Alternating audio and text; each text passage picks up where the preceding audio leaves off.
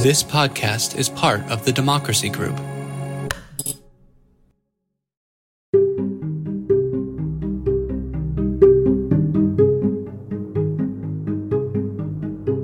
This is Larry Lessig. This is another episode of the podcast Another Way. This is a little different this episode. We're going to play an event which we, Equal Citizens, held with co sponsorship of a million other organizations, but a conversation between two incredibly important activists and scholars about voting rights and H.R. 1 and H.R. 4. Carol Anderson, who is an extraordinary author whose recent works have focused us very profoundly on the techniques, the tricks, some not so obvious, some completely obvious, that have been deployed across the country, but mainly in the South, to suppress the opportunity of African Americans to participate in the elections. And Guy Charles, who's a professor of law at Duke and who is moving, I'm so happy to report, to Harvard uh, next year, um, uh, and who, who has been involved in many contexts of constitutional law, but most recently in the question of voting rights.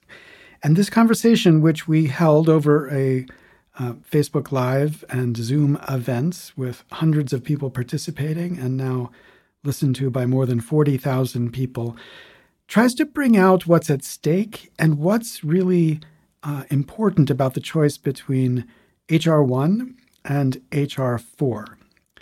And just to give you a clue, both of these bills need to be passed urgently.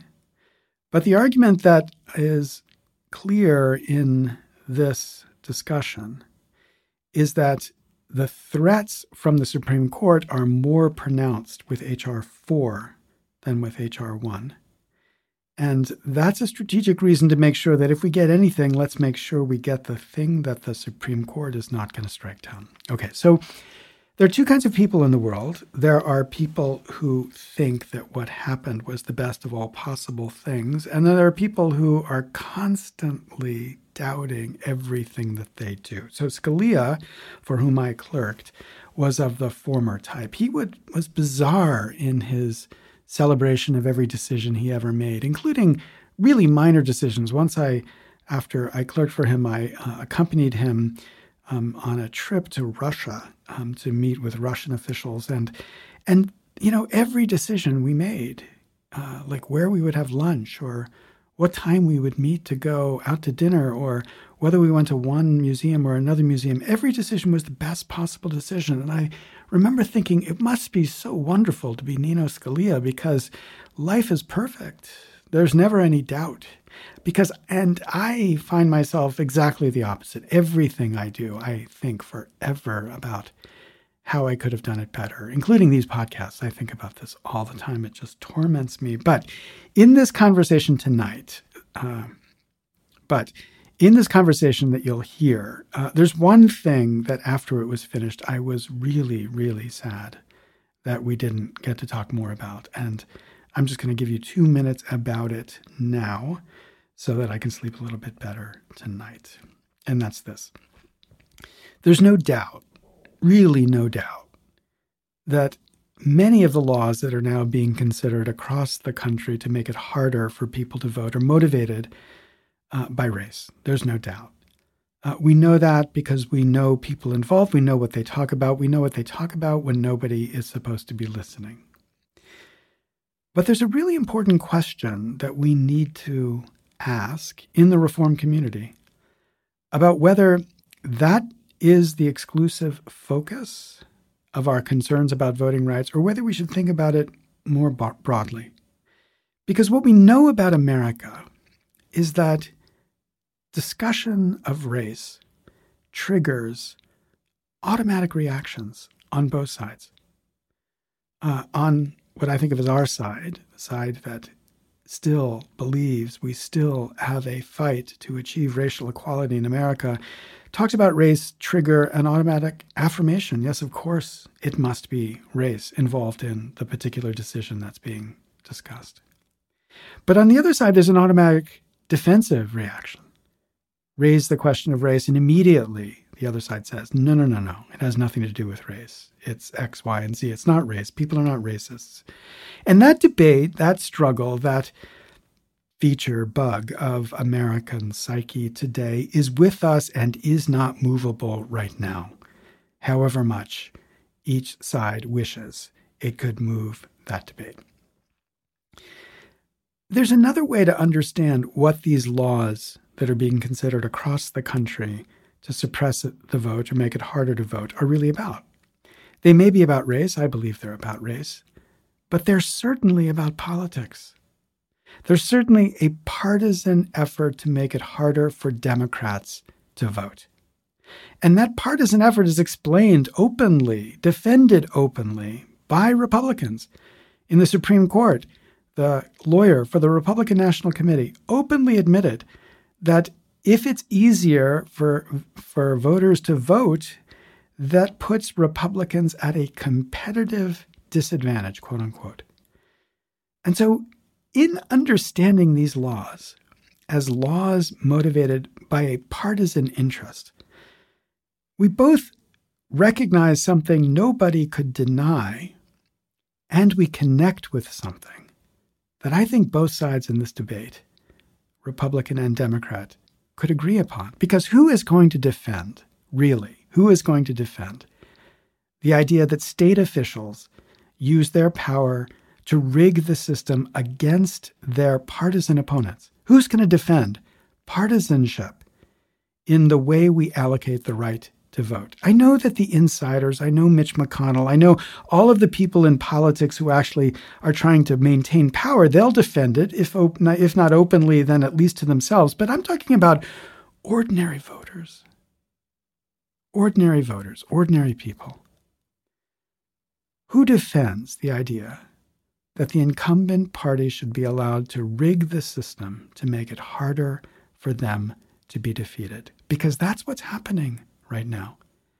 In all of these states considering these election bills with changes that are plainly going to make it harder for Democrats to participate, the motivation is a partisan motivation to make it harder for Democrats to vote. Okay, now the fact is, that doesn't make these laws unconstitutional.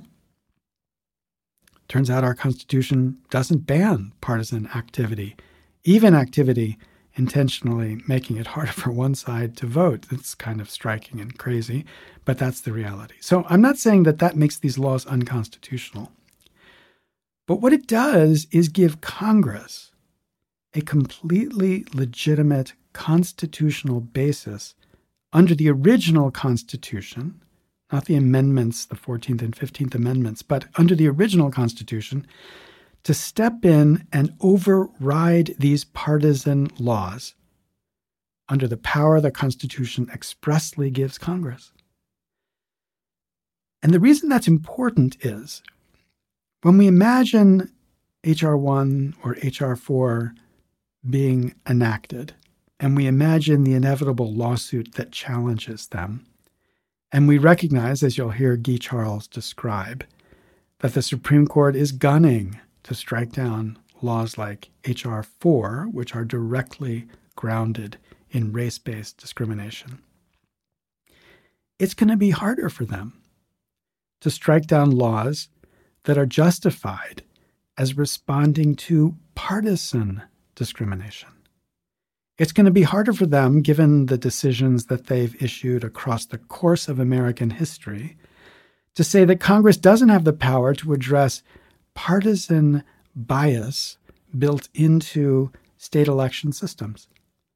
I'm not saying the court couldn't do it. It's the Supreme Court. They can do what they want. But the point is, it would require changing an enormous amount of settled law to say that somehow Congress doesn't have the power under a clause which expressly gives them the power to override state laws for whatever reason they want, to override state laws targeted against the party that is not in power in that state. And so the question I think we need to ask when we think about these voter uh, reform measures is not just Are these measures responding to racism? Because I think they are. I think there is racism in these laws that are being enacted to make it harder to vote. But as well as that, are they being enacted for partisan purposes? And that's a kind of Homer Simpson duh moment. Of course they are. Of course they are. And if they are, does Congress have an unfettered power to override them, at least with respect to congressional elections? And the answer to that question, at least on the basis of everything the Supreme Court has said so far, the answer to that question is plainly yes. Hell yes. And I think that if we can get people to recognize the basic fairness in a system that secures an equal freedom to vote to everybody, regardless of party or race or sex, then people will see the electoral system as a system that's actually producing representative democracy. Okay, that's the editorial leading into this conversation. It was an extraordinary night and extraordinary conversation, so please stay tuned for the event.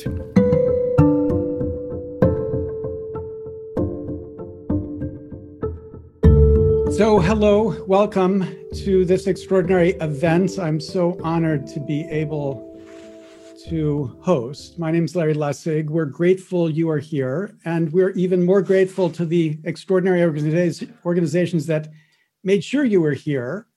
Those include Common Cause, Represent Us, End Citizens United, ACLU of Massachusetts, and Open Democracy.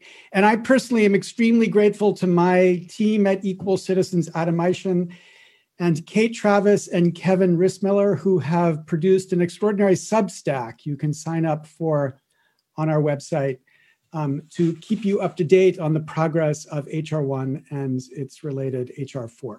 Um, so we're going to have uh, an incredible conversation with two extraordinary scholars who I'm so happy to be able to introduce to you. But before we get going, um, we have a surprise. Uh, um, from uh, one of my newest heroes in Congress.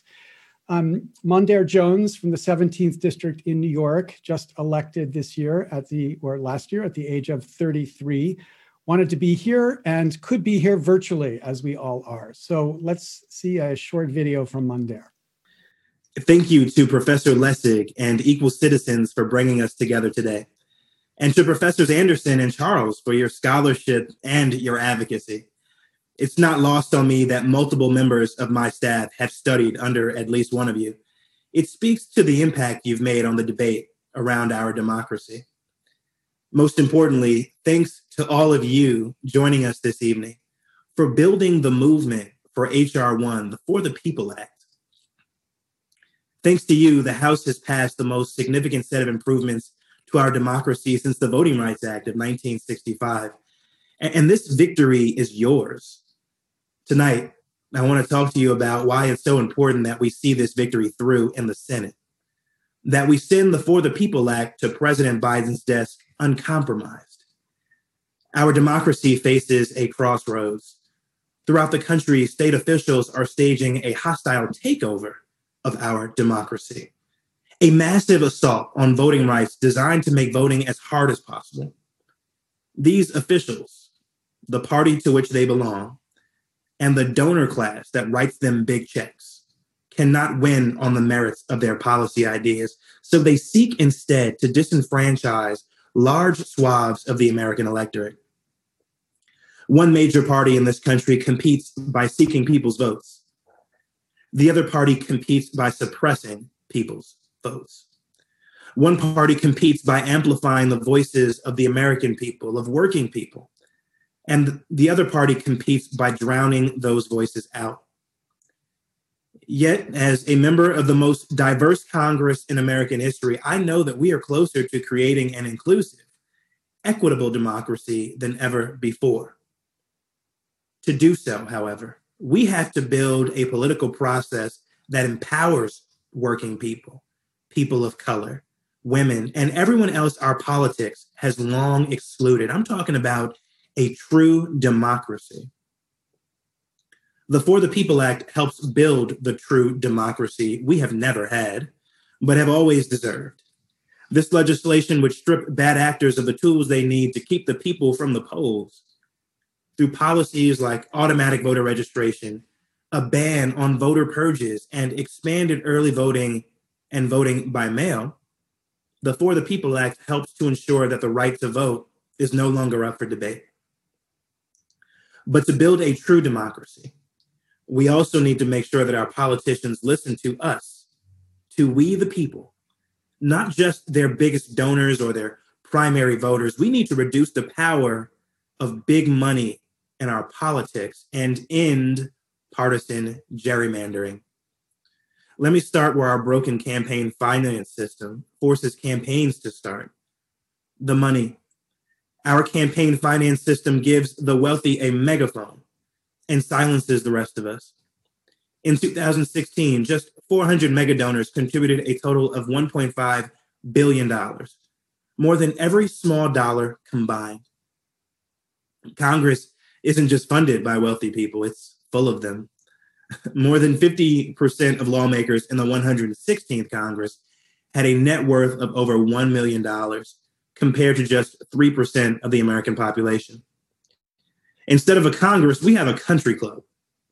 And this is no accident. It is our broken campaign finance system that has rigged our democracy such that it favors wealthy candidates. I experienced firsthand in my own run for Congress how important it is that we fix our broken campaign finance system. When I was running for office, the first question insiders asked me wasn't what I would be fighting for, whether my community was behind me, but rather how much money I could raise. My leading primary competitor never had to answer that question. As the son of a pharmaceutical billionaire, he didn't have to raise any money at all. Instead, he spent $5.4 million of his inherited wealth to blanket the airwaves with TV commercials three months out from the primary election. In the general election, I faced yet another self funding candidate who outspent me by pumping $1.5 million into his campaign. Against these long odds, I was elected to the United States Congress. As an openly gay black working class candidate whose community sent him to Congress, I am an exception, but I should not be. And with the small dollar matching system in HR1, candidates like me could become the norm. It is just as essential that HR1 ends the scourge of partisan gerrymandering once and for all. Partisan gerrymandering writes Republicans a blank check to pursue the unpopular policies their most powerful donors and their most radical supporters demand. Voters be damned. Only by ending partisan gerrymandering can we create a Congress that actually speaks for the American people. And only by ending partisan gerrymandering can we halt the radicalization of the Republican Party. Ending partisan gerrymandering is also essential to empowering communities of color. As long as partisan gerrymandering is possible, a declining white minority will wield it to deny communities of color the representation they deserve packing them into safe districts to waste their votes or spreading them out to diffuse their power. By putting redistricting in the hands of independent commissions, we can ensure that the people choose the politicians, not the other way around. No longer would QAnon conspiracy theorists be guaranteed victory in general election contests simply because they've won their primaries. Imagine that. Since the Supreme Court struck down the heart of the Voting Rights Act in Shelby County v. Holder in 2013, we have promised that when we had the chance, we would rebuild our democracy. I'm talking about Democrats now. It has been a long time coming, but today we are here. It's time. If the Senate fails to follow through, if we compromise with corruption, systemic racism, and minority rule, we risk confirming many Americans' belief that billionaires and corporations have captured both parties, that minority rule has captured our states, and that our elections offer no real choices. If we do not abolish the Jim Crow filibuster to save our democracy, the party of the new Jim Crow will abolish our democracy. So let's fight for all of H.R. 1, now Senate 1, like our democracy depends on it because it does. Thank you. Wow, I hadn't had a chance to see that. That was really great. Um, so he's not here, but let's pretend he's here. Thank you, Mondaire. Um, and um, thank you for your leadership. Um, so the way this evening is going to flow, um, I'm going to invite um, uh, uh, Guy Charles, uh, Professor Guy Charles, and Professor Carol Anderson to turn on their videos. I promise they're there. I've spoken to them. And welcome them uh, to this webinar. Um, I'm going to introduce both of them extremely briefly, and then we're going to lay out a little bit of the context and what's at stake. Um, and then if you uh, want to post questions in the Q&A, our um, moderator uh, of the moderator, uh, Adam Eichen, is going to pull the questions together and, and I will see them and we'll take as much time as we can to answer the questions as well. So I'm first extremely happy and honored to introduce Carol Anderson, who is the Charles Howard Chandler Professor of African American Studies at Emory University. Her work focuses on public policy, particularly the ways that domestic and international policy intersect through the issues of race, justice, and equality in the United States. She's the author of many books, and the two most recent, One Person, No Vote, and White Rage, perfectly frame the discussion of this evening. And I urge everyone, if you've not read these two books, um, well, after seeing Carol tonight, you will certainly want to get them and give them as presents, I'm sure, for, for birthdays and, and uh, holidays as well. And then I'm so happy to welcome uh, my friend Guy Charles, who right now is the Edward and Ellen Schwarzman Professor of Law at Duke, although we're going to fix that because he's going to join the Harvard Law School as um, my colleague next uh, year. His work covers constitutional law, election law, campaign finance, redistricting, politics, and race. He's the co author of two important case books currently working on an extraordinary new book about the future of voting rights. Um, so, Guy and Carol, thank you so much for being here. Um, so, um, we're going to start with Guy. Um, Guy, you know, we don't know who's here. There are a lot of people here, and maybe most of them know this, but we want to make sure we're all at the same place. Help us understand the context of this fight by talking first a little bit about what the Voting Rights Act of 1965 tried to give us. Thank you, Larry. So we have to start with a puzzle. And the puzzle is in 1870, we ratified and passed the 15th Amendment. Um, but from the end of Reconstruction until 1965, notwithstanding um, this fundamental constitutional change, we still had um, racial discrimination and voting, particularly in the South um, that um, really entrenched itself in the politics and culture of um, many southern states, although not just in the southern states. So the question, the puzzle is how can it be that um, we have a constitutional amendment and yet have such entrenched racial discrimination? Um, and so to answer, and, the answers to that puzzle, I think, also set stage not just for the Voting Rights Act of 1965, but really for where we are today, thinking about HR one as well as HR four. And so there are three particular things, and I'll run over them fairly quickly. The first thing to note is that our Constitution, unlike most modern constitutions, do not contain an affirmative right to vote. And I'll talk a little bit later about why that's significant. The second point is that our Constitution also delegates to the states the responsibility for voting administration as well as voter qualifications.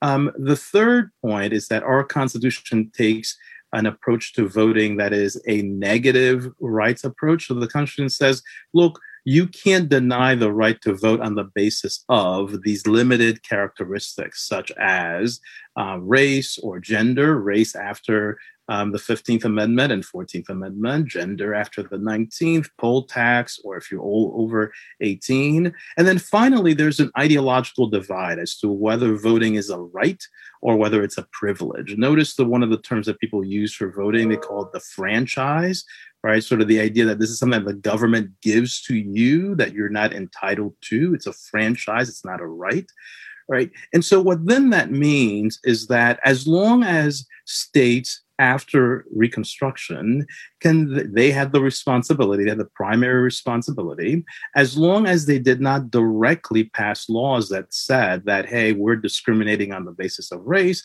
they can impose whatever qualifications that they want. And they did. So they said, look, you have to be literate. And even when the Supreme Court passed upon the literacy test, the court said, look, yeah, it makes sense for people to be literate. We don't want to be ruled by, by the ignorant. Um, right? You have to be literate. You have to pay a, ta- a tax a poll tax. Um, so you had a number of different ways that the states could use, especially in the South, to disenfranchise Black voters by passing laws that they knew were going to have an impact, like literacy tests, um, so vote denial laws, the poll taxes, understanding tests, and then they could grandfather white voters into the process. They also engage in voter suppression. Um, they also engage in, in vote dilution through racial ger- gerrymandering mechanisms and voter suppression through violence um, and fraud. Right. So the Constitution imposed um, few limitations on the discretions of the states in terms of what they can do, and many states and the South, Mississippi, North Carolina, Georgia, South Carolina, we can go on, use those discretion as a mechanism of um, discriminating against voters of color. And it wasn't until 1965, through the Voting Rights Act, that then we were able to stop some of those things. So that's the that's the framework, that's the setup, that's the justification, and the mechanisms were the discretion of the states through literacy tests, poll taxes, gerrymandering, violence, fraud, all of these mechanisms that they could use at their discretion to discriminate against voters of color, specifically Black voters. Okay, so um, I'm sure there were some in 1965 who imagined they'd solve the problem of vote suppression, racial discrimination with voting. Um, but you know, it turns out they didn't, um, or at least it turns out that there were a lot of clever techniques that got deployed in the period since. And Carol's work has been extraordinary in detailing in really vivid and extraordinarily moving and depressing detail the um, the techniques. And we can think about them really in three periods. One is 1965 to shelby county the case that uh, Mondaire talked about where the supreme court gutted an extremely important part of the voting rights act. And then shelby county to 2020 but you know 2020 has inspired all sorts of new games in your own state of georgia carol. So i just wonder if you want to make sure that we all understand just what creativity there is out there for denying people the freedom to vote. Absolutely. Thank you so much. Um, mississippi. Mississippi um, right shortly after the voting rights act decided that it was going to tweak its laws in a way. One was to turn elected officials into appointed officials. So much of this is how do we remove the power of the electorate from having any say in the way that government works? If we understand that that's the baseline there, and so to make, and one of these officials was a school superintendent. So this is Mississippi trying to fight Brown, and they don't want Black folks voting for a school superintendent. So they're going to make that person now an appointed position. Um, another one was to change districts so that voting used to be in districts and now to make them at large. And that was a way to dilute the Black vote because now you had, instead of these nice, tightly bounded districts where you had lots of Black folks who had previously been disenfranchised, um, now that they could vote. Um, being able to cast that ballot for the person who was going to be the commissioner in their district meant that you were going to get some Black commissioners. So to dilute that, to make these at large, all of a sudden just just dissipated the power of that black vote among a sea of white voters. Um, one of the other things that they did is that you had the use of the criminal justice system as a way to criminalize and terrify Black folks from using absentee ballots. We saw this in the 1980s in Alabama where Julia Wilder and Maggie Bozeman, who were SCLC and NAACP in Pickens County, used the absentee ballots to bring political power to Black folks in that county. They were charged with voter fraud and thrown in prison. Then you had um, Jeff Sessions going after the Marion Three, also because they had used absentee ballots as a way to um, bring about Black political power in Perry County. You also had Brian Kemp, um, who was at the time Secretary of State in Georgia, who went after the Quitman 10 plus 2 um, because they used absentee ballots. And you have pictures of them in their orange traveling jumpsuits as a way, again, to terrorize and terrify the Black community. You use absentee ballots, the state is coming after you. Then you had, and I love extreme partisan gerrymandering. What extreme partisan gerrymandering does is it allows the politicians to choose their electorate instead of the electorate choosing their politicians. It helps dilute the, the power of those who live in the cities and it pro- provides disproportionate power and disproportionate representation to generally white counties and sparsely uh, populated counties. And so you get these really weirdly drawn districts um, that you have the snake on the lake um, in in in uh, in Ohio. You have the Glock in Texas. Um, you've got the wounded Donald Duck one in Ohio as well. So you've got these weirdly drawn districts that are designed to to dissipate the power of black voters. Then you had coming after Shelby. You've got the, the massive rise of voter ID. You had a couple of come through in the mid 2000s, but it was after Shelby where these things really took off. And the way voter ID works is that it allows these legislators to choose the kinds of IDs that you need in order to access the ballot box. And the, the way that these IDs are chosen is to privilege those that whites have and to denigrate those that African Americans and Hispanics have. You have massive voter roll purges, um, and, and one violates the National Voter Registration Act, the motor voter law that says you cannot purge folks simply because they don't vote regularly. Um, but here you have states like Ohio um, and, and Georgia that have wiped millions off of the rolls simply because they haven't voted regularly and you have poll closures, massive poll closures.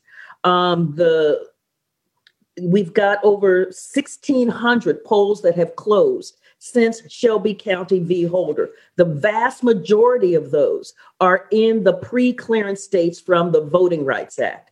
What we know from the research is that for every tenth of a mile that you move a polling place from the Black community, Black voter turnout goes down by 0.5%, up to four miles. So if you can move that polling place, say four or five miles away, you can get a 20% drop in Black voter turnout. You can turn an election by that. Um, you've also got coming after 2020. Whew, after 2020, I mean, this is like relentless. Uh, after 2020, here in Georgia, you've got a, a SB 202, which has just been signed into law. It is a twin pincer motion. What the legislation legislatures did was they looked at the ways that Black people access the ballot box and went to shut that down from absentee ballots to eliminating the number of drop boxes um, to early voting to curtail the, the days of early voting. And the other part of that that pincer motion was to go after the mechanisms that Georgia, the guardrails that Georgia had in place that would not allow Trump to overturn this election. Um, that and so they removed the power of the Secretary of State in certification, and they gave this gerrymandered uh, legislation legislature the power to remove county election boards and appoint their own election czar who could certify the election. So this is what where we are right now. It's not pretty. So the, the the most striking feature of this, of course, the one that I think has just gotten everybody to say, "What the hell is going on?"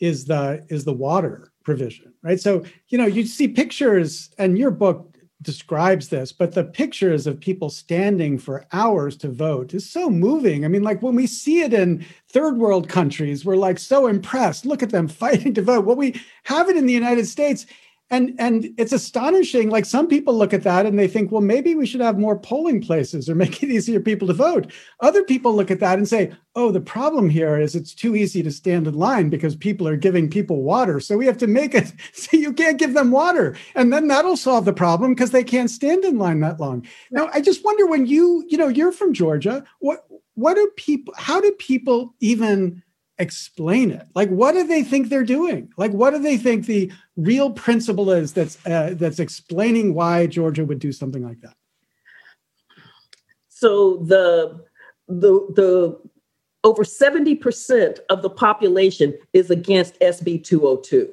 Wow. Uh, yeah. Wow. I mean, we see it for what it is.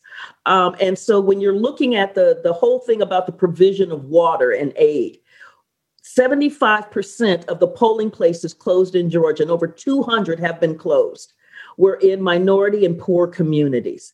And so, and the, the data are also clear. Um, in, in precincts where African Americans are 90% of the population, they have to wait over 50 minutes on average to vote. For whites in predominantly white communities, the wait is six minutes. Um, and, and so those long lines, we saw 11 hour lines in Cobb County. That th- those are designed to make it much more difficult to want to vote. People cannot stand in line that long. This is this is a way to to create these hurdles and these obstacles to the ballot box. I dare you to stand in line for 11 hours without any sustenance. I dare you. I mean, that's what's going on here. Um, there's no rationale for it. The rationale that they're using is election integrity. But the, the language of election integrity was the same language that Mississippi used in 1890 to develop the Mississippi Plan with the massive disfranchisement policies of poll tax. That we're here to secure the integrity of our elections and to rid our elections of corruption at the ballot box. So this is the same language. A lot of it's the same playbook. Um, and we know that election integrity, Georgia had three recounts in 2020. They didn't find anything. I think the scholarly term is Jack Diddley. they didn't find anything. Um, but by churning the waters, by trying to create this aura of, of malfeasance, um, that's what they're hanging this on. And it's it's it's it's a lie. It's just a it's just a lie. Okay, so the great hope here is we've got real reform on the table. HR one and HR four. Um, now, some people say, well, they want the John Lewis bill. Uh, Guy, why don't you help us understand why there isn't a John Lewis bill? There's two John Lewis bills here, right? So, tell, help us understand what the architectural or the maybe philo- philosophical difference between HR one and HR four is. Sure. So, so way to think about this is that you have two different types of mechanisms of trying to deal with what Professor Anderson has just characterized. Um, one is to try to reinstate the framework that the Supreme Court gutted in Shelby County versus Holder, in which the court said it said, said two things. One, it said that the formula that that was used. So what the Voting Rights Act did um, particularly the sections that we're talking about, is it identified the worst offenders. It didn't identify all the bad offenders, especially in 1965. It identified the worst of them, and it said, okay, um, given your history of discrimination, you have you can't pass. We're going to freeze into place your current voting laws, and you can't pass any new ones without pre-clearing it first with federal officials, either the, the Attorney General or the United States Court for the District of Columbia, one of those two or both. Um, and what the court said is that covered the coverage formula, the formula that identified the, the jurisdictions with a history of discrimination, um, was outdated, and that the nature of racial discrimination in 2013 was different from 1965, and that the era, what, what my co author Luis and I call the era of big discrimination, is over. Um, and so the normal constitutional mechanism can handle the problem of racial discrimination. So, what H.R. 4 tries to do is to reinstate that process by saying if you are a jurisdiction that has discriminated, and that has had a set amount, 10 or more violations over 25 years, you have to pre-clear your voting laws and practices, and it identifies what sets of practices and laws that they have to pre-clear. So that's mecha- that's one that's one version of trying to address, and that's HR four.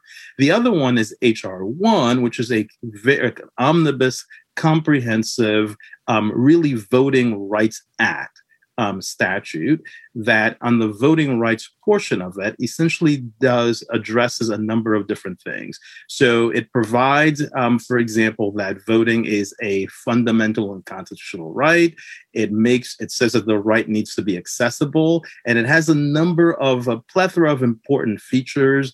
Um, so it shifts the burden of voting from individuals to the government. It, automatic voter registration same day registration. It centralizes aspects of election administration and practice um, and standardizes those aspects, provides for early voting, vote by mail. Um, it limits states the state discretion. So it identifies a number of best practices and it says, okay, for federal elections, you, the states, have to implement those best practices like same day registration or automatic registration um, or vote by mail right? Limiting the types of things that, as Professor Anderson just described, that Georgia is trying to do right now, or that Iowa might might might be trying to do. So we have two different ways of getting at the problem. You could you really could think of them as the, as both as the John Lewis Act, because what what what they're trying to do, especially HR one, is to um, make sure that voting is regarded as a fundamental right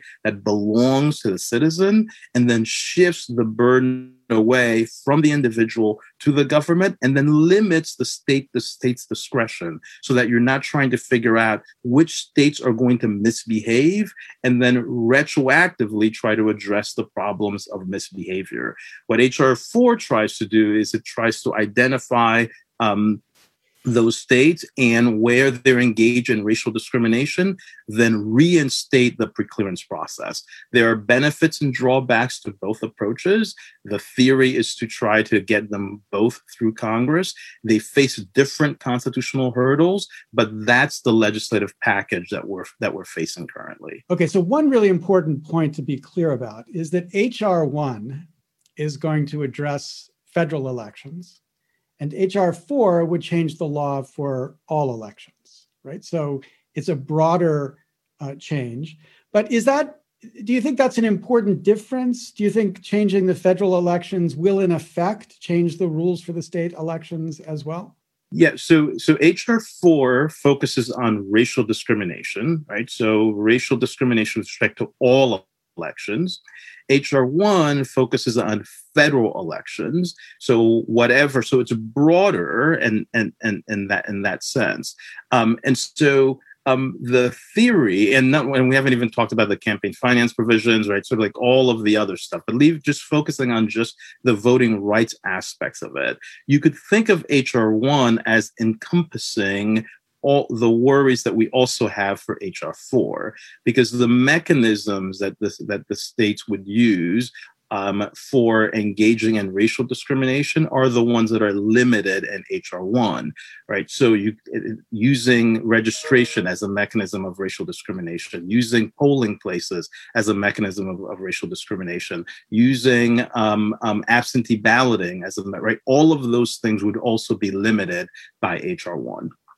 And so, from the constitutional perspective, I, and we've talked about this before, but um, is it it's a different standard that would measure HR one from HR four? right? Or at least it could be. I mean, they're both justified under the 14th and 15th Amendments. Uh, um, but H.R. 1 has a clearer additional justification, right? So is there a reason to be more optimistic or at least be optimistic?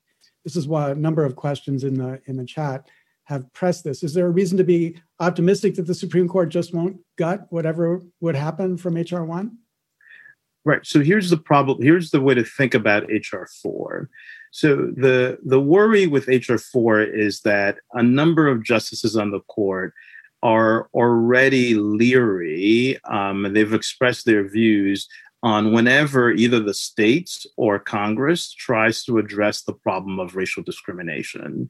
Uh, and so, if you take Roberts' opinion in Shelby County very seriously, that really what we're looking for, what the court would be looking for, is a type of systematic racial discrimination that is akin to 1965 right, or 1964. So if if Roberts is serious about that, then the then HR 4's constitutionality um, it will be severely undermined, right? That is, a, that the court, that the probability that the court will find HR 4 constitutional is extremely low. All right. Now, we know that Congress has, has power under the Elections Clause, under the Guarantee Clause, under the 14th Amendment to address uh, problems and issues with federal elections. So the probability then that HR 1 will survive constitutional scrutiny is much higher than the probability that um, HR 4 will survive con- constitutional scrutiny. Now, it might be the case that the court will do whatever it wants to do, and so like all bets are off. But if we're, if we're simply going by past precedents, then HR 1 has a higher likelihood of passing constitutional muster under this current court than HR 4. Okay, so both are incredibly important. Um, but it's easier for the court to do damage with HR 4 given the jurisprudence than with uh, HR one. Okay, so I'm going to bring in some of the questions. We've got a lot of really great questions coming in, um, and I want to. The first one's really for you, Carol, and I, I, I kind of got from you two very different reads about how you um, are thinking about this. One very optimistic, and one just very angry. Um, so, um, I want to I want to emphasize. women the, can't get angry. You know that. I want to um, uh, I want to see whether you're optimistic, or if you are optimistic, why should we be optimistic here? Like, what is the reason why there's a shot now when you know obviously this is something people have been fighting. John Lewis had been fighting for for so many years and couldn't get it achieved before. You know, so why be optimistic now that we can get this through? Um, I think part of it is that we have an incredible array of organizations um, that have been mobilizing here in Georgia for at least for over a decade. I mean, this is why you saw that massive voter turnout um, in 2020. Um, and this is why you saw a 92% Black voter turnout rate from the uh, general election to the runoff election in 2021. 92%. That kind of engagement cannot be denied. Um, and there are incredible litigators behind this too. Um, and, and a strategy that is putting pressure on multiple points on this government to adhere to the basic right to vote. Um, and so that's where my optimism comes from, um, is that we have always fought. We have always fought, um, and we will continue to fight. Um, and we are strong, we are tough, we are smart, um, and we are relentless because we know that our lives are on the line. There's something about fighting when you know your life is on the line. And that's what this is. That's why folks were standing in line for 11 hours to vote because they're like, uh uh uh. I know that if I don't cast this ballot, um, this might be the difference maker in whether I get to be here next year or not. People are very cognizant of what the power to vote means. Okay, so so this reform obviously would make it easier for majoritarian democracy to work um, because you wouldn't have states given or allowed the power to suppress the majority vote, which is what's happening with these laws and with gerrymandering. The, the irony, of course, with our system is that to get this law past Congress, you need a supermajority. Um, basically, the minority has the power to block the majority from assuring that the majority actually matters in America. So, this is filibuster reform. So, um, it, it seems pretty unlikely if we need 60 votes that we're going to get 60 votes to pass either HR1 or HR4. Guy, why don't you help us think about what what might be done in the filibuster space to allow this to to pass through the Senate, um, even without imagining the filibuster abolished? Sure. So a couple things. One, I mean, so you're right.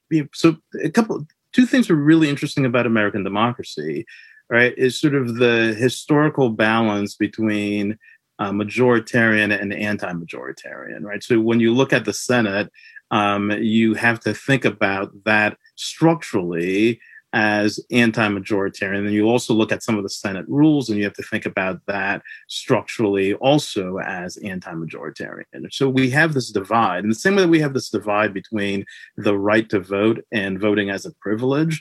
We have this divide also between a system that is majoritarian and a system that is that also mixes um, anti-majoritarian frames. Um, and so now, fundamentally, the question that we're going to have to, to think about are to what extent this is something that, that, you're seeing, and this goes back to a point that Professor Anderson made. You are seeing that the provisions of HR one um, and the provisions of HR four, but here the provisions of HR one are also broadly popular.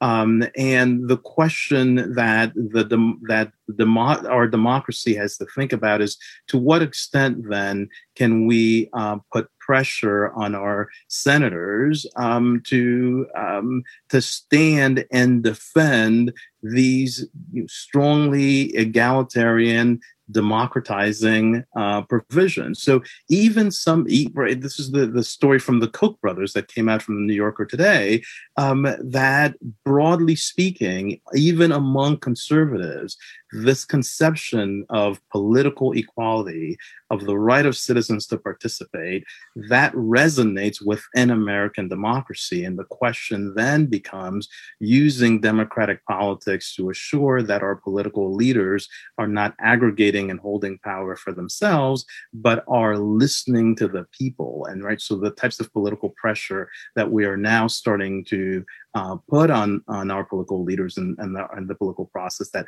make us optimistic is is a place that we need to continue to go.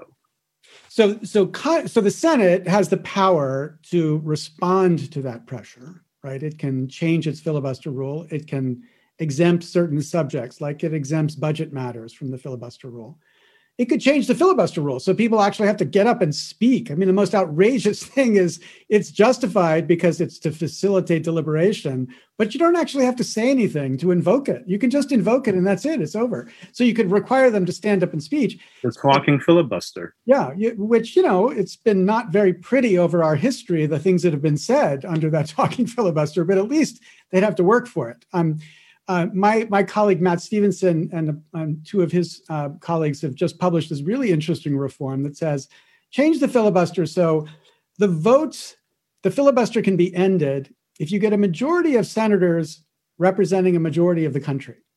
So that it's majoritarian on both sides like 51 senators who happen to represent more voters than the other side. And then you know that, that a majority has spoken and we're going to at least get on to a vote so these are all changes that could happen short of saying there is no filibuster anymore. Although my own view is there should just be no filibuster anymore. But but Carol, I know um, you know there are a lot of people who are saying, look, the most pressing problem is voting rights. That's the thing we got to worry about. Let's just focus on that. Why should we also be focusing on money in politics or gerrymandering? Why don't we just get the John Lewis, both John Lewis bills passed and say that's that's pretty pretty good for government work at least in one session. I think we need both. Um, one because we see right now that we're in an era where we ha- we don't have pre-clearance which is what the voting rights act provided where you had to get the okay. Um, and so we see what happens without pre-clearance where these states have gone hog wild. But we also need to have the standards about what clean, clear, free, and fair elections look like. Um, and that, and we need to remove d- dark money out of these elections. Um, uh, Congressman Mondaire Jones said it beautifully, where um, money is driving this, where you have a handful of millionaires and billionaires who are determining what our policies look like. Um, and this is why you have these massive disparities between what the public wants and the policies that get implemented. Um, if we're going to have a truly vibrant, multiracial, multi ethnic, multi religious democracy, we have to get dark money out of it. And we have to have the standards about what federal elections must have. And we have to have, because we know folks are going to act a fool. Again, another scholarly term, but we have a history of seeing this. Um, so, uh, the history of you got the 15th Amendment that says, Thou shalt not discriminate, and you get Mississippi and Alabama and, and Georgia going, Yeah, we will. We're just not going to say race. We're going to use the um, proxies for race and make those proxies the access to the ballot box. So we have to have pre clearance in order to stop this stuff before it does damage to an election by, by cauterizing and shearing off key elements of the electorate. Yeah, and I think that, you know, building on something Guy just said, um, and endorsing what you've just said, uh, you know, you said we need both, but I think what you uh, were really saying is we need HR1 in its entirety and HR4. Um, and the reason we need all of that um, on the HR1 side is, is that uh, you know different representatives are going to have different issues that their constituents will really care about. And the one thing that's striking when you see the Koch brothers worrying about the fact that conservatives at the same level as uh, uh, non conservatives or progressives look at this system and say it's a corrupted system and we've got to end the influence of billionaires inside that system. When they look at it and they say, oh my gosh, we're screwed because if our base believes this too, then they've got a really important fight. The, that, that's really important because there are many members of Congress. You know, in a principled way, they should say voting rights is the thing I really care about. But their own constituents are not going to be as animated by voting rights because maybe they don't have an issue with voting rights in their state. Um, but they do have an issue with money in politics. I mean, think of Iowa, which just had the second most expensive contested race for Senate, and 75% of that money came from out of state. People in Iowa might not be so worried, they should be, but might not so be, wor- be so worried about voting rights. But they are extremely frustrated with this corrupted system for funding elections and and they could be brought along to the idea that we got to pass hr1 to address the problem we think is really critical and then everybody could get the problem they think is really critical and have the majority necessary to pass it um, um, what if they don't I mean, Guy, and Carol both. I'd love to see your sense of this. I mean, I, I, you know, my brand is to be deeply pessimistic and dark. That's why it's a black background here. Um, so I, I don't want to jinx it. But like, what happens if we fail here? What happens if we don't get um, these things passed? So I think I'm relatively an optimist here because first you have to look at the progression of voting rights and um, and how seriously we've been we started taking political participation including the question of money in politics which you know you've done your work has done a great job of putting on the table uh, Professor Anderson's work has done a great done a great job of putting the voting rights questions on the table. When you look at where we were at the dawn of this republic, right? And the and the way that we thought about political participation and the way that we thought about racial equality, and you look at where we were in 1965, and you look at where we were when, when we were talking and dealing with Watergate, and you look at now the debate that we're having today, right? So maybe we fail today with getting these these um, bills through and getting them enacted as law, um, but that also sets the stage for four years, five years down the road. So the Civil Rights Act of 1957 set the stage for the Civil Rights Act of 1964 and the Voting Rights Act of 1965, right? So even though um, the prior uh, legislation were either watered down or some of them were filibustered.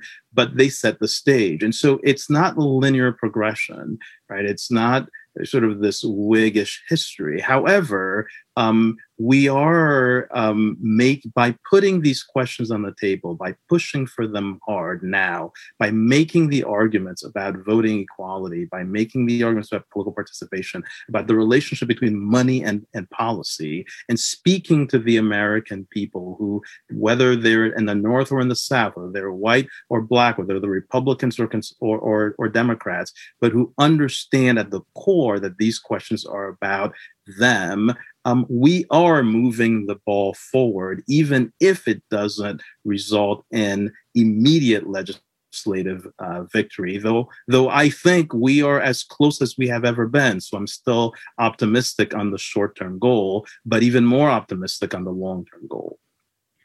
Carol, what happens if we fail?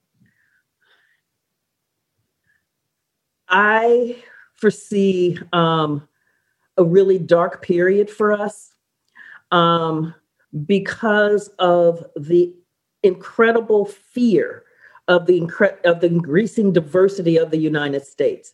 Um, these states are responding to a massively diver- diversifying electorate. Um, and how do we maintain power in the hands of a few and, and keep that electorate away from the resources of this incredible nation, of our states? And and so I, I would see them doubling down on that.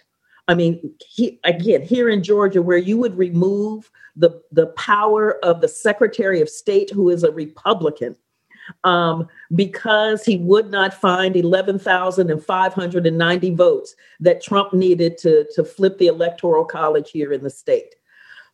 But I think that, as Professor Charles has laid out, one of the things that happens in these these dark moments is that the narratives are shifting and changing in this society about the power of the vote about um, the precious how precious american democracy is. The issue of american exceptionalism and that oh it can't happen here that has been deeply eroded over the past four years. And so folks are really thinking through the the insurrection at the capitol on january 6th that had people really thinking through, oh, this can happen here. And this means this is a democracy we have to fight for. And so I think that the narratives are changing enough and the mobilization is there that if, God forbid, this Congress cannot do what must be done, I see incredible intensified mobilization to see to it that it will happen um, that's what I see happening. Yeah, I mean, I agree with the mobilization. I guess what I'm fearful of is what are the means if we fail this time to making that energy matter? Because if the 253 bills that are being considered in the states to effectively suppress the votes are not overridden by HR 1, when if the states have the power to partisan gerrymander after the 2020 census um, to increase the Republican presence in Congress. The New York Times says that they could win Congress simply by the changes through gerrymandering that will be affected by this redistricting. Um, if states begin to adopt this, what we could call faithless legislature law, uh, laws, which basically say if we don't like what the voters do, then we can just overturn it. Then we're going to face in 2023 a democracy where it's clear the minority is in power, even though the minority has gotten fewer votes. And then what do we do? Like, how do we fight back against that? Now, in other democracies, they'd go to courts. But our com- court has given up, it does not resist minoritarianism. In fact, it entrenches minoritarianism with money in politics. So like the Citizens United and Buckley versus Valeo is all about powerful minorities get to exert their power through money and there's nothing the constitution says you allows you to do about that. So so i really fear we're going to be in this position where this energy that you've described and you've helped motivate and you know we've all been in this fight for a long time is going to be present but the opportunity to actually see a democracy that represents us will have been taken away. And you know where's the insurrection then? Well and see and this is why i think that it is absolutely essential that right now we put enormous pressure on the Senate um, to implement this uh, because this is a dance we really don't want to have to do.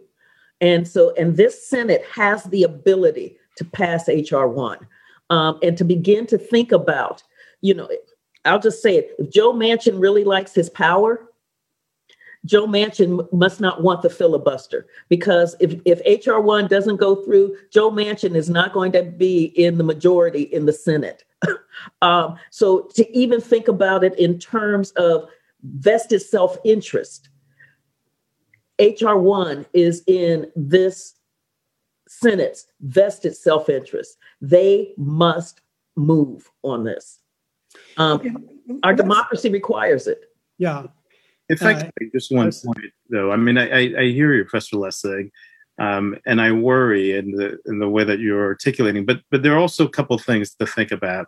While we're seeing many states um, undermine and limit um, democracy, we're also seeing other states, right? So, like if you look at what's happened in New York, if you look at what's happening in, in Virginia, so we're also seeing some of the things that HR one does, it borrows from what the many states have already done, right? Mm-hmm. So we have we have countervailing forces, um, right? And and it's also good to also point out some of the positives that are happening at the state level.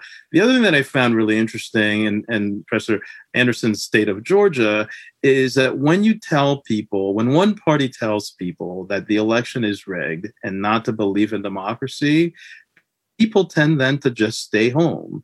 And when when your side stays home, you lose elections. Now, right, you're gonna you, you're gonna have to engage in even greater gerrymandering and vote rigging, um, but that also comes at a cost.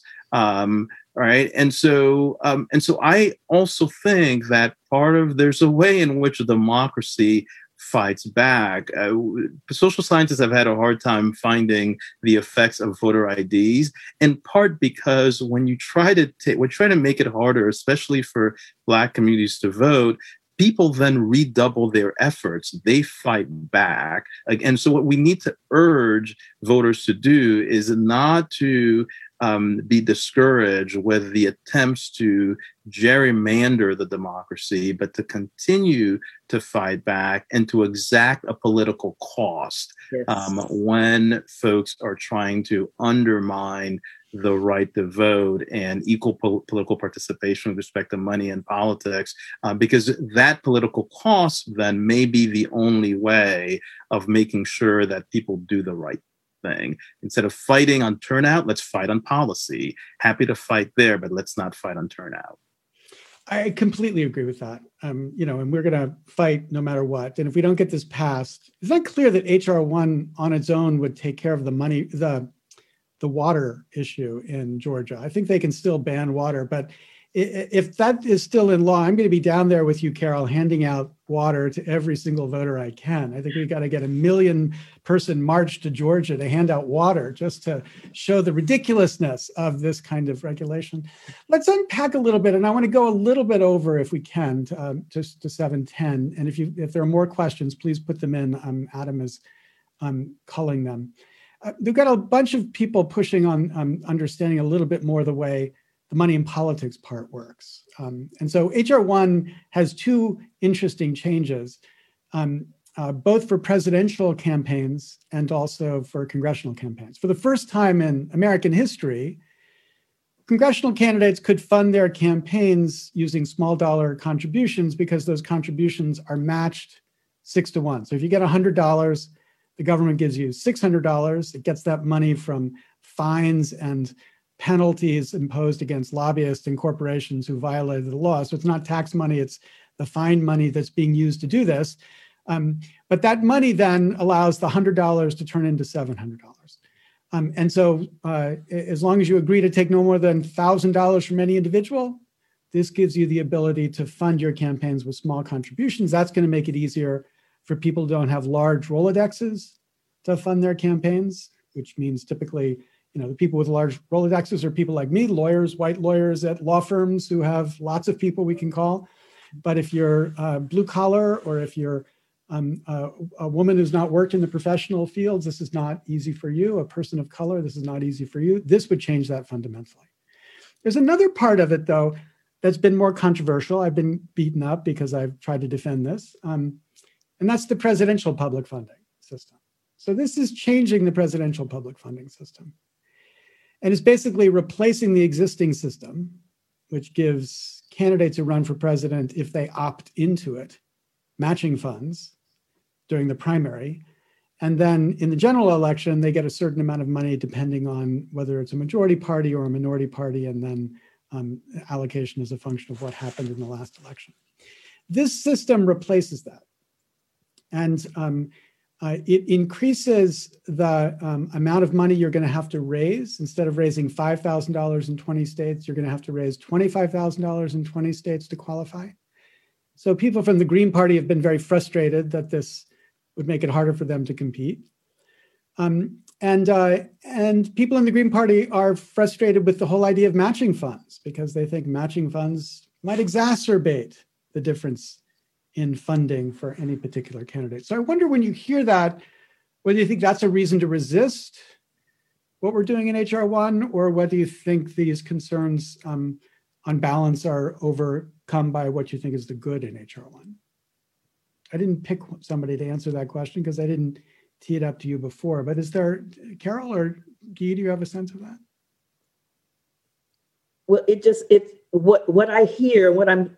It seems to me that um, being able to raise twenty five thousand dollars in a state is is a is an adequate threshold, um, and and I know we've got to get the dark money out of presidential elections, out of our elections, period, um, because of the damage that this dark money has done. That Citizens United decision um, saying that this was violating uh, big donor corporations' uh, right to free speech.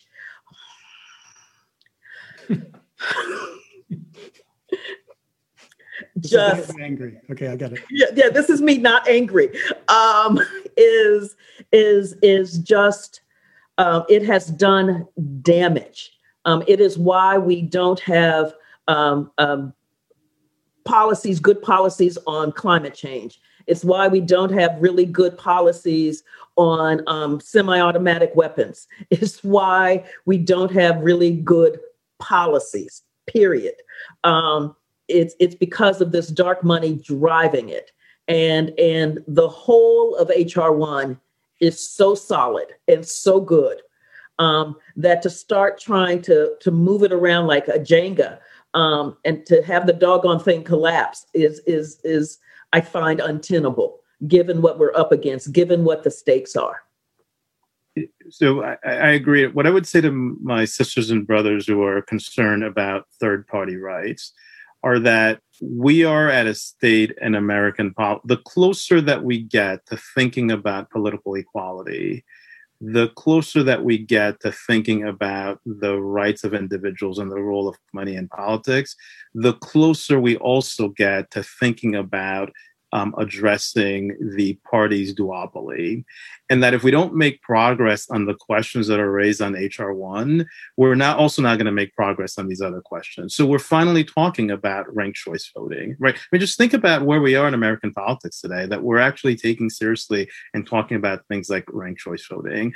Part of it is the function of the fact that we're taking very seriously um, rights of political participation. We're trying to represent more broadly the full political spectrum instead of the middle of the political spectrum, right? We're taking very seriously majoritarianism as well as rights of minorities. Um, and so if we don't make progress on those, then we're also not going to make progress on, on, on that other front. And so we have to think um, much more holistically about where it is that we're going and how to advance the ball, sometimes incrementally, um, but but advancing the ball because that will take I will also take care of uh, making sure that the full political spectrum is represented because the way that our American systems are addressed, there are other types of fundamental changes that we'll need that we will need to make right sort of think about single member districting as as an example right if we want to um, fully represent the full political spectrum and not just the duopoly and particularly the middle of, of the political spectrum. Critical point. I mean, you know, HR one is incredibly important. It, it's got to be passed, but it's not like we're all going to be out of a job. I mean, there's a whole bunch of other things we're going to have to start talking about after we get this one. Um, and I deeply support the importance of third parties or more parties. I think that's one really important balance to the kind of du- duopoly, the polarized political party we've got right now. So I think we've got to solve that problem, but we got to solve it. Um, we got to solve it after we've solved this really fundamental problem.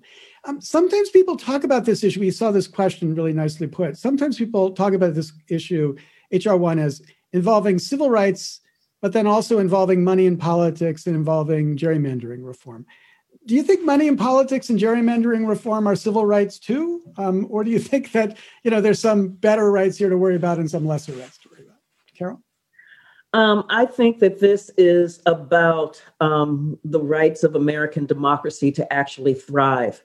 Um, that's what HR one is really about. That's the right that we're fighting for here. Um, and and the ways then looking at the ways that a thriving democracy has been systematically undermined is what HR1 is going after.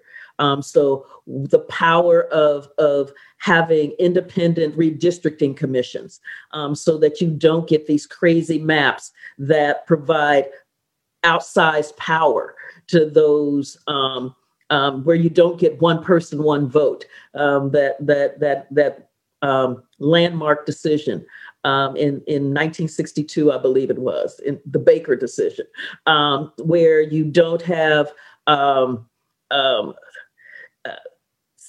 states trying to figure out how do we limit access to the ballot box by cutting early voting, um, when you know you've got a working class population um, that can't get off on that Tuesday and get there from where they work to where they they have to to to live um, by five o'clock. So by having this bill that is going after all of the ways that American democracy has been undermined and the ways that we can strengthen it, that's the right that we're talking about here. Mm-hmm. Is it all a civil right, Guy? Yeah, I mean, I can undermine your right to vote by denying it, by diluting it, by suppressing it and by overpowering it. Right? That is, I can say you don't get to vote. Well, you do get to vote, but I'm going to gerrymander and make sure that you don't get much of a voice. Well, all right, fine. I'm not going to gerrymander it, but I'm going to send bad information so that way you don't really are not motivated to come. Oh, sure, you get to come, but you know who's going to write the laws? Um, all of those rich people are going to write the laws. And when they write the laws, guess whose interests they're going to take into account? Um, not the things that you want. Um, right. So yeah, you have a right to vote, right? You can vote, but you don't get any of the of your pu- public policy preferences, or you get very little of them, um, right? So the things that you actually really care about, the civil rights questions or the issues that you care about, none of those will be represented in the political process. So if we, if that's the system that we have, um, then making distinctions among them, right? Making distinctions among vote denial, right? Those are academic distinctions, but for the for the voter, what that person actually cares about, the reason why why they show up at the polls is they want the types of public policy that that they support. Um, and if they don't get that, then um, then really, what's the point? Um, right. So as academics, we care about vote denial, we care about vote suppression, we care about vote dilution, we care about right all of those things. Um, but for for the democracy, what matters is who gets what.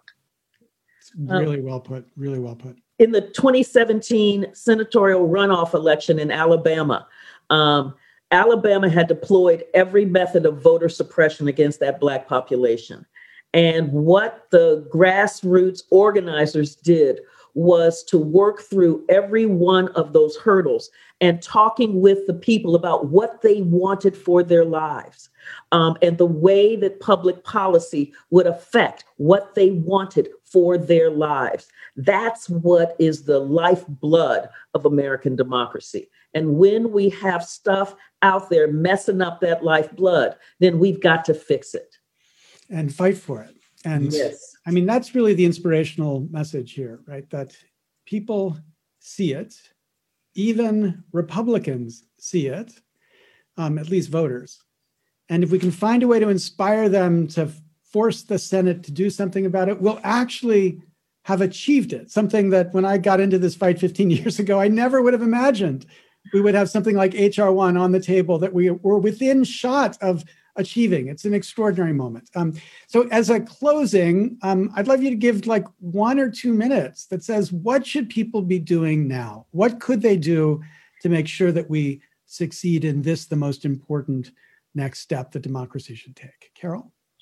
Um, I believe it is talking with our friends and our families about the importance of HR1 and then calling and writing our, our senators, um, writing op eds, um, getting the word out about how essential this is, changing the power of the narrative to compel this to be um, passed, this incredible legislation to be passed. I can't improve upon that. I can only ditto what Professor Anderson has said. I'm sure uh, you could, but I appreciate that you have a sense of our time. but um, I'm so grateful to both of you uh, for joining us, and uh, grateful again to the co-sponsors that made this possible, that brought so many people here. Um, again, you can sign up at equalcitizens.us to get the Substack that will keep you up to date on everything that's happening to get this passed. Um, and uh, and I'm really really hopeful that we will have a chance to celebrate in person when this does pass, and we've solved the corona, uh, the COVID uh, uh, uh crisis as well. But thank you so much, Guy and Carol, for joining us tonight. Thank you everybody for your questions and participating. And um, let's move to passing S1 and getting Joe Biden to sign. Thank you and good night, everybody. Thank you.